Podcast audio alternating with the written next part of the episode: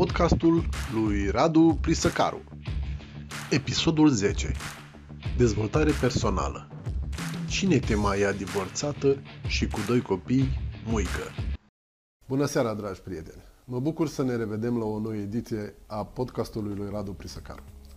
Stați aproape! În această seară vom avea o emisiune extraordinară.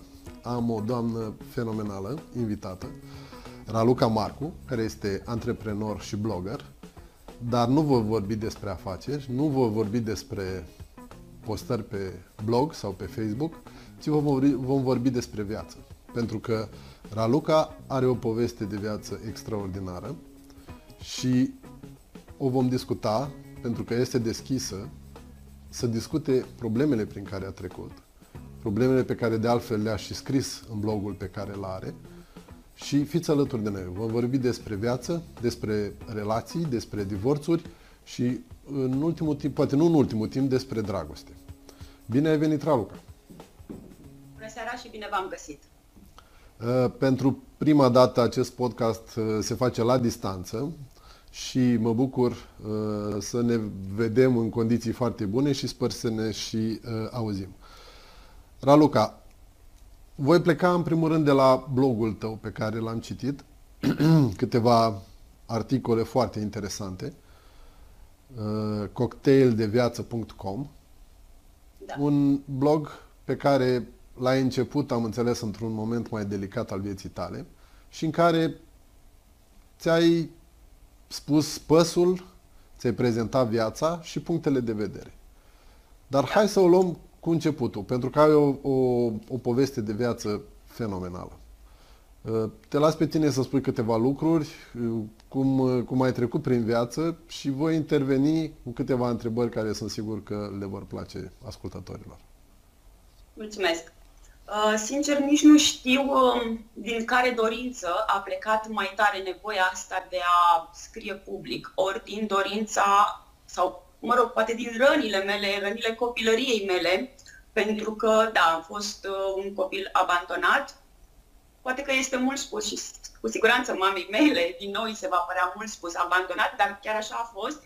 Și cred că a fost asta, în primul rând. Apoi, în momentul în care am decis să deschid acest blog, a fost pentru că, la rândul meu, uh, eram cumva o mamă care părea că își abandonează copilul doar spun că părea, pentru că niciodată nu s-a întâmplat asta, doar că am divorțat și până să se întâmple legal, fiul meu stătea la tatălui, deoarece nu voia să mi-l dea și așa mai departe. Și atunci cred că dorul de el a fost primordial și asta m-a făcut să scriu foarte mult despre asta și le-am combinat așa copilăria mea și viața de mamă, care trecea prin ceea ce trecuse mama mea. Cred că a fost momentul în care am înțeles-o pe mama mea.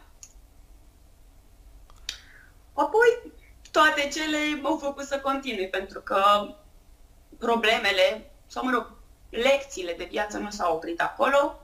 Um, și după ce mi-am recuperat fiul, ca să zic așa, am continuat să scriu, apoi m-am recăsătorit, a venit cel de-al doilea copil, um, după patru ani de căsătorie am divorțat din nou și iată-mă aici.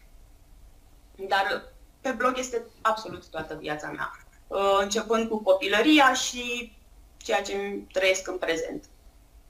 Am văzut că ai foarte mulți uh, cititori, foarte mulți urmăritori ai blogului și uh, mie mi-a plăcut foarte mult faptul că ești autentică. Nu te sfiești să vorbești despre uh, temerile tale, despre problemele prin care ai trecut, despre relațiile pe care uh, le ai cu mama ta, cu, cu foștii soți, dar mai ales cu copiii, care, sigur, aceste relații vor rămâne pentru totdeauna. Cum, da. cum, cum, uh, hai să o luăm cu, cu începutul. Uh, ai spus că ai fost abandonată, să spunem, crescut, am înțeles, de mm, cei din familie, de bunică. Da, am fost crescută. Părinții mei au divorțat atunci când eu aveam 2 ani și jumătate pentru că aveam o studioară mai mică și pentru că legile erau așa cum erau la vremea aceea, părinții, da, părinții cumva împărțeau copiii. Eu fiind mai mare am rămas la tată. Um, tatăl s-a recăsătorit cu o mamă din aceea vitrecă, exact ca în bazmele alea pe care evităm noi, părinții moderni, să le citim copiilor în ziua de azi, dar din păcate este o realitate.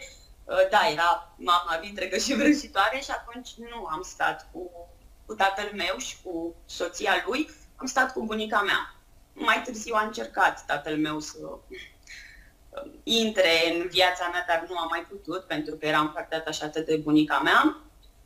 Pe mama am cunoscut-o la 21 de ani pentru că la rândul ei se recăsătorise și nu era lăsată să vină să mă vadă. Și așa a fost. Am crescut cu bunica mea până ce m-am făcut mare și mi-am luat viața în piept. Acum, cum este relația cu mama ta? Este o relație normală? Ai spus că ai înțeles-o parțial prin ce a trecut. Uh, cum, cum, cum aveți acum relația? După, a, a reușit să se reintegreze în viața ta cum este cu nepoții? Mai ales. A reușit, da, a reușit. Nu aș putea să spun că este cea mai grozavă relație, în sensul că nu, nu este relația aceea mamă-fică, dar este una dintre cele mai bune prietene. Cu mama discut orice. Uh, este greu să accepte că deși nu a vrut, a greșit față de mine. Pentru că, da, în poziția de mamă, înțeleg cât de mult a suferit fără mine. Nu îmi imaginez cum este să nu-ți vezi copilul atâția ani. Nu vreau să mă gândesc. E cumplit. Eu îl vedeam cu porția atunci când am deschis blogul și pentru mine asta era cumplit. Era ceva, e ceva de nedescris. Din poziția asta o înțeleg. De ce nu a luptat? Nu am înțeles-o. Dar cu timpul poate că voi înțelege. Dezvoltarea personală m-a ajutat foarte mult. Vindecându-mi rănile, am început să înțeleg că fiecare om face atât cât poate. Iar mama mea atât a putut la momentul ăla. Este mult spus că am iertat-o, pentru că recunosc atunci când, mai ales atunci când sunt eu cu mine, îmi dau seama că nu am iertat în totalitate. Până la urmă nici nu trebuie să iert eu. Cine sunt eu? Nu sunt Dumnezeu.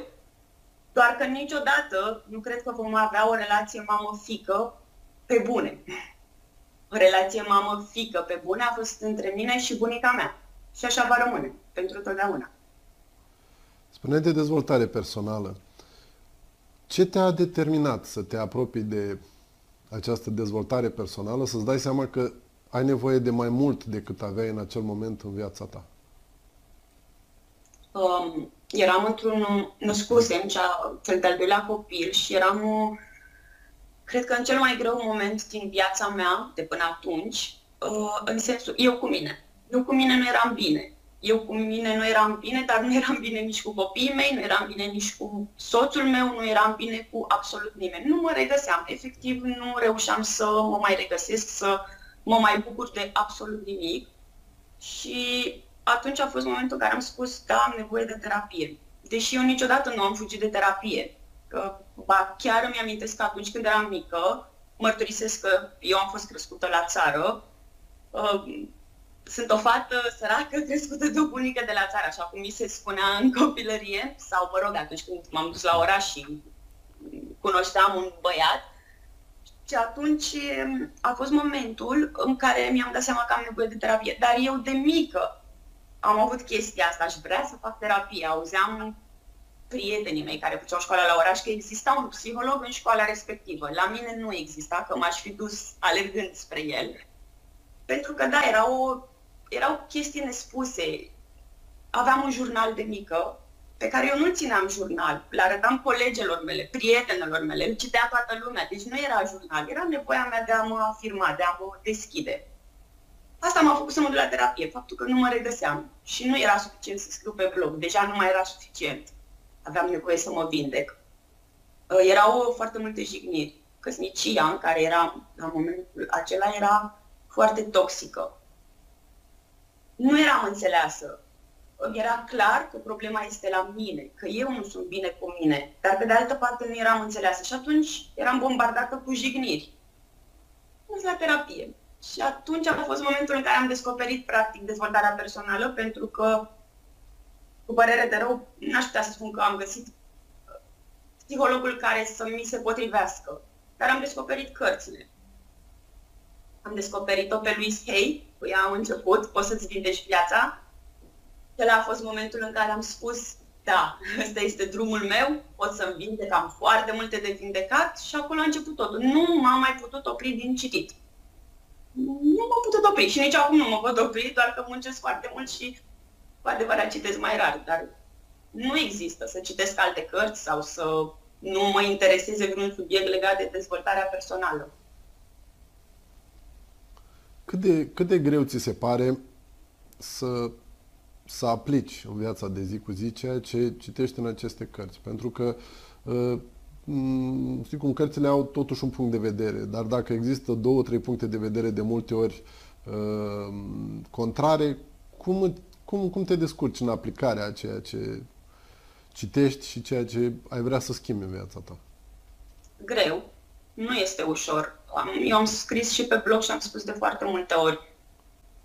Dezvoltarea personală nu este ceva banal, nu este, ce, nu este un trend, pentru că multă lume tinde să creadă, ah, e un trend, mergi la psiholog, deja a devenit un trend, să faci dezvoltare personală este un trend. Nu, este foarte greu să pui în aplicare. După ce am citit câteva cărți, am spus, hai ce tare, aș fi putut să-mi vindec toate rănile și să-mi salvez căsniciile.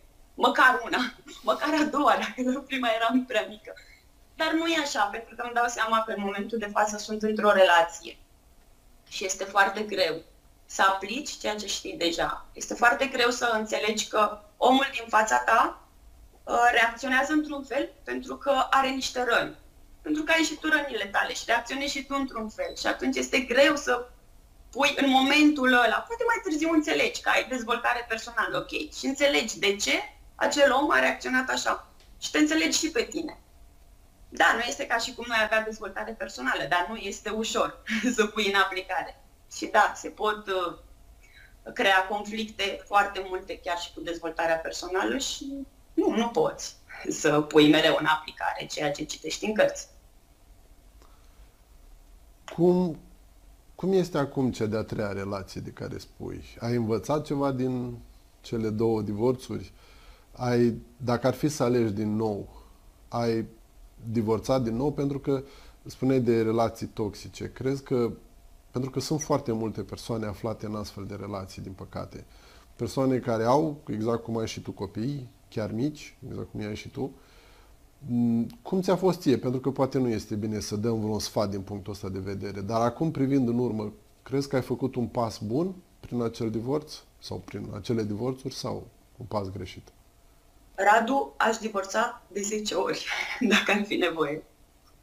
Este greu, este cumplit de greu. Nu știu dacă sunt în totalitate vindecată de ultimul divorț, pentru că știi că atunci când este o relație toxică este dependența foarte mare. Și mi-a fost foarte greu să mă desprind. Tocmai de asta. Probabil că dacă aș fi făcut dezvoltare personală uh, la momentul potrivit, mă rog, când o fi momentul potrivit în viață, dar oricum cred că nu s-ar fi născut cel de-al doilea copil al meu, pentru că era evident că este o relație toxică. Și atunci spun că da, aș divorța și de 10 ori dacă ar fi nevoie, pentru că niciodată nu aș mai rămâne într-o relație toxică. Dar nu ai cum să recunoști o relație toxică dacă tu nu ai anumite principii de viață, anumite valori, dacă nu ai dezvoltarea personală. Eu nu le-am avut. Valorile, principiile de viață, da, au fost sănătoase până la un punct. Pentru că nicio bunică nu te învață de rău. Le am de la bunica. Dar am avut bunul simț, am avut, nu știu, să crești mare mamă și să, nu știu, să ai o familie frumoasă. Și atunci eu ce am înțeles din asta? Bine, rău cum o fi, stai acolo, familia să fie frumoasă, dar la suprafață. Da, aș divorța și nu aș rămâne niciodată într-o relație toxică, legat de relația de acum, aș putea să spun că e lapte și miere, că e la început, adică e până într-un an și știi că toate relațiile sunt frumoase la început. Uh, simt că iubesc altfel, iubesc curat. Nu este dependența aceea. Pentru că fiind un copil abandonat, deveneam imediat dependentă de partenerul meu. Și da, iubesc curat. Dar uh, repet, nu aș mai accepta nimic din ceea ce nu face parte din valorile și principiile mele niciodată. Și da, nu dau sfaturi, dar uh, recomand tuturor mămicilor în mod special, dacă nu pentru ele, măcar pentru copii, să se gândească de două ori înainte de a se culca pe urechea, știi cum zice românul, lasă așa că merge. Nu, nu merge. Am înțeles. Din păcate, în ziua de astăzi e foarte greu să găsim o soluție care să fie câștigătoare pentru ambele părți sau pentru chiar pentru a treia parte care o reprezintă copiii. Din păcate, în ziua de azi auzim din ce în ce mai multe divorțuri, din ce în ce mai multe probleme legate de relații, tocmai pentru că poate există prea multe ispite, pentru că uh, avem din ce în ce mai multe libertăți și poate nu știm noi cum să le gestionăm. Da. Uh, ar mai fi multe de spus de relațiile din ziua de azi. Despre Facebook, despre aceste aplicații de dating care la un moment dat uh, apar pe aceste, uh, aceste aplicații, apar persoane căsătorite, pe care eu personal nu le înțeleg, pentru că uh, am trecut și eu printr-un divorț și în ziua de azi cum poți să cunoști o altă persoană decât prin aceste aplicații. Nu mai avem ca înainte prietenii sau băbuțele care să ne, mătușile care să ne caute, nu? Deci, uh, pe aceste aplicații uh, ajung și astfel de persoane căsătorite, pe care eu nu le înțeleg ce caut acolo. Dar mm, asta e o problemă mea personală, cred. Uh, Mărturisesc că eram și eu căsătorită la momentul în care l-am cunoscut pe iubitul meu și l-am cunoscut tot pe o aplicație, dar nu de dating, ci de nefumători. Că tot vorbeam de aplicații. Așa a fost viața. Dar da, ai dreptate, se întâmplă foarte multe lucruri online și ne pripim de multe ori. Discutam acum uh, ceva timp cu un coleg tot despre relații, un prieten, și discutam despre acest consumatorism care cred eu că l-am transferat în uh, sfera relațiilor noastre. În momentul când uh, ceva nu merge, aruncăm și cumpărăm ceva nou. Cam așa cred eu că în acest moment aplicăm acest principiu și în, și în relații. Dacă o relație vedem că șchioapătă, imediat trecem la următoarea. Cum ți se pare această motivare sau dacă ai alte motive pentru care ai divorțat tu, de exemplu? Nu, eu sunt pe principiul că trebuie să salvezi. Indiferent că este vorba despre lucruri, să repari. Indiferent că este vorba despre lucruri sau nu știu, sentimente, relații, eu am încercat să repar de foarte multe ori în cei 8 ani de relație, pentru că au fost 8 ani de relație și 4 de căsătorie, uh, am încercat să repar. Dar era evident că nu merge, pentru că relația toxică e relație toxică. Probabil că se poate salva dacă vine de ambele părți. Habar nu am. Nu, nu sunt pe principiul să aruncăm, deși tot în cărțile de dezvoltare personală și tot în cursuri și tot în tot felul de webinarii vezi să arunci lucruri, să arunci lucruri, să faci loc la altele noi, nu? Da, eu recunosc da, că asta fac. Mie mi se întâmplă de foarte multe ori am, am făcut pentru a face loc unei relații noi sau pentru a exact. face loc unor lucruri noi, într-adevăr, am alocat alte lucruri sau am închis orice altă relație sau posibilă relație, tocmai pentru a primi în viața mea Uh, persoana de care aveam nevoie în acel moment, pentru că de multe ori Universul știe mai bine decât noi ce avem nevoie. Noi ne mai schimbăm. Cred că Universul ne dă exact ceea ce exact. merităm. Exact, da, sunt de acord cu acest principiu, îl practic, inclusiv în relații, dar după ce încerc să salvez, indiferent că este vorba de o relație de prietenie, de o căsătorie, de un obiect, de orice, încerc să repar și apoi mă desprind mai ușor. În momentul în care eu am făcut tot ce a ținut de mine, atunci da, pot să mă desprind, dacă chiar nu mai funcționează. Cum, cum te-a ajutat acest blog? Ai simțit o descătușare? Ai reușit să te descarci prin ceea ce ai scris și prin ceea ce ne povestești în ziua de astăzi? M-a ajutat uh, foarte mult pe mine, dar cred că cel mai mult a ajutat uh, foarte multe mame, foarte multe femei. Am avut și o campanie uh, prin care am ajutat mamele acuzate. Deși la vremea eram o mamă abuzată, ajutam alte mame, pentru că probabil nu voiam să recunosc. Știam că sunt abuzat, dar nu, nu știu, nu acceptam. Voiam tocmai că vorbeam de a repara. Încercam să repar, voiam să repar, credeam că se poate. Eram pe principiul, exact așa cum spunea bunica, mamă, dacă nu vine acasă mor de beat și nu te înșală și nu te bate până te lasă la jos, e, că mai dă una după ceafă, treacă meargă. Ceva de general, pentru că la mine nu s-au întâmplat bătăi grave sau... A fost așa mai mult uh, toxicitate din aia modernă, cum îi spun eu. Pentru că puțin mai îndrăznesc să pună femeia jos să calce pe ea așa cum se făcea odată. Și atunci mi-era foarte greu, pentru că veneam cu ceea ce învățasem de la bunica și mereu îmi spusese în toată copilăria mea că o să vezi tu cum e la bărbat, o stai și eu spuneam, nu, eu o să plec și cu 10 copii și asta spuneam de mică. Dar nu, nu, nu, că o să vezi tu când o să te căsătorești, că o să stai.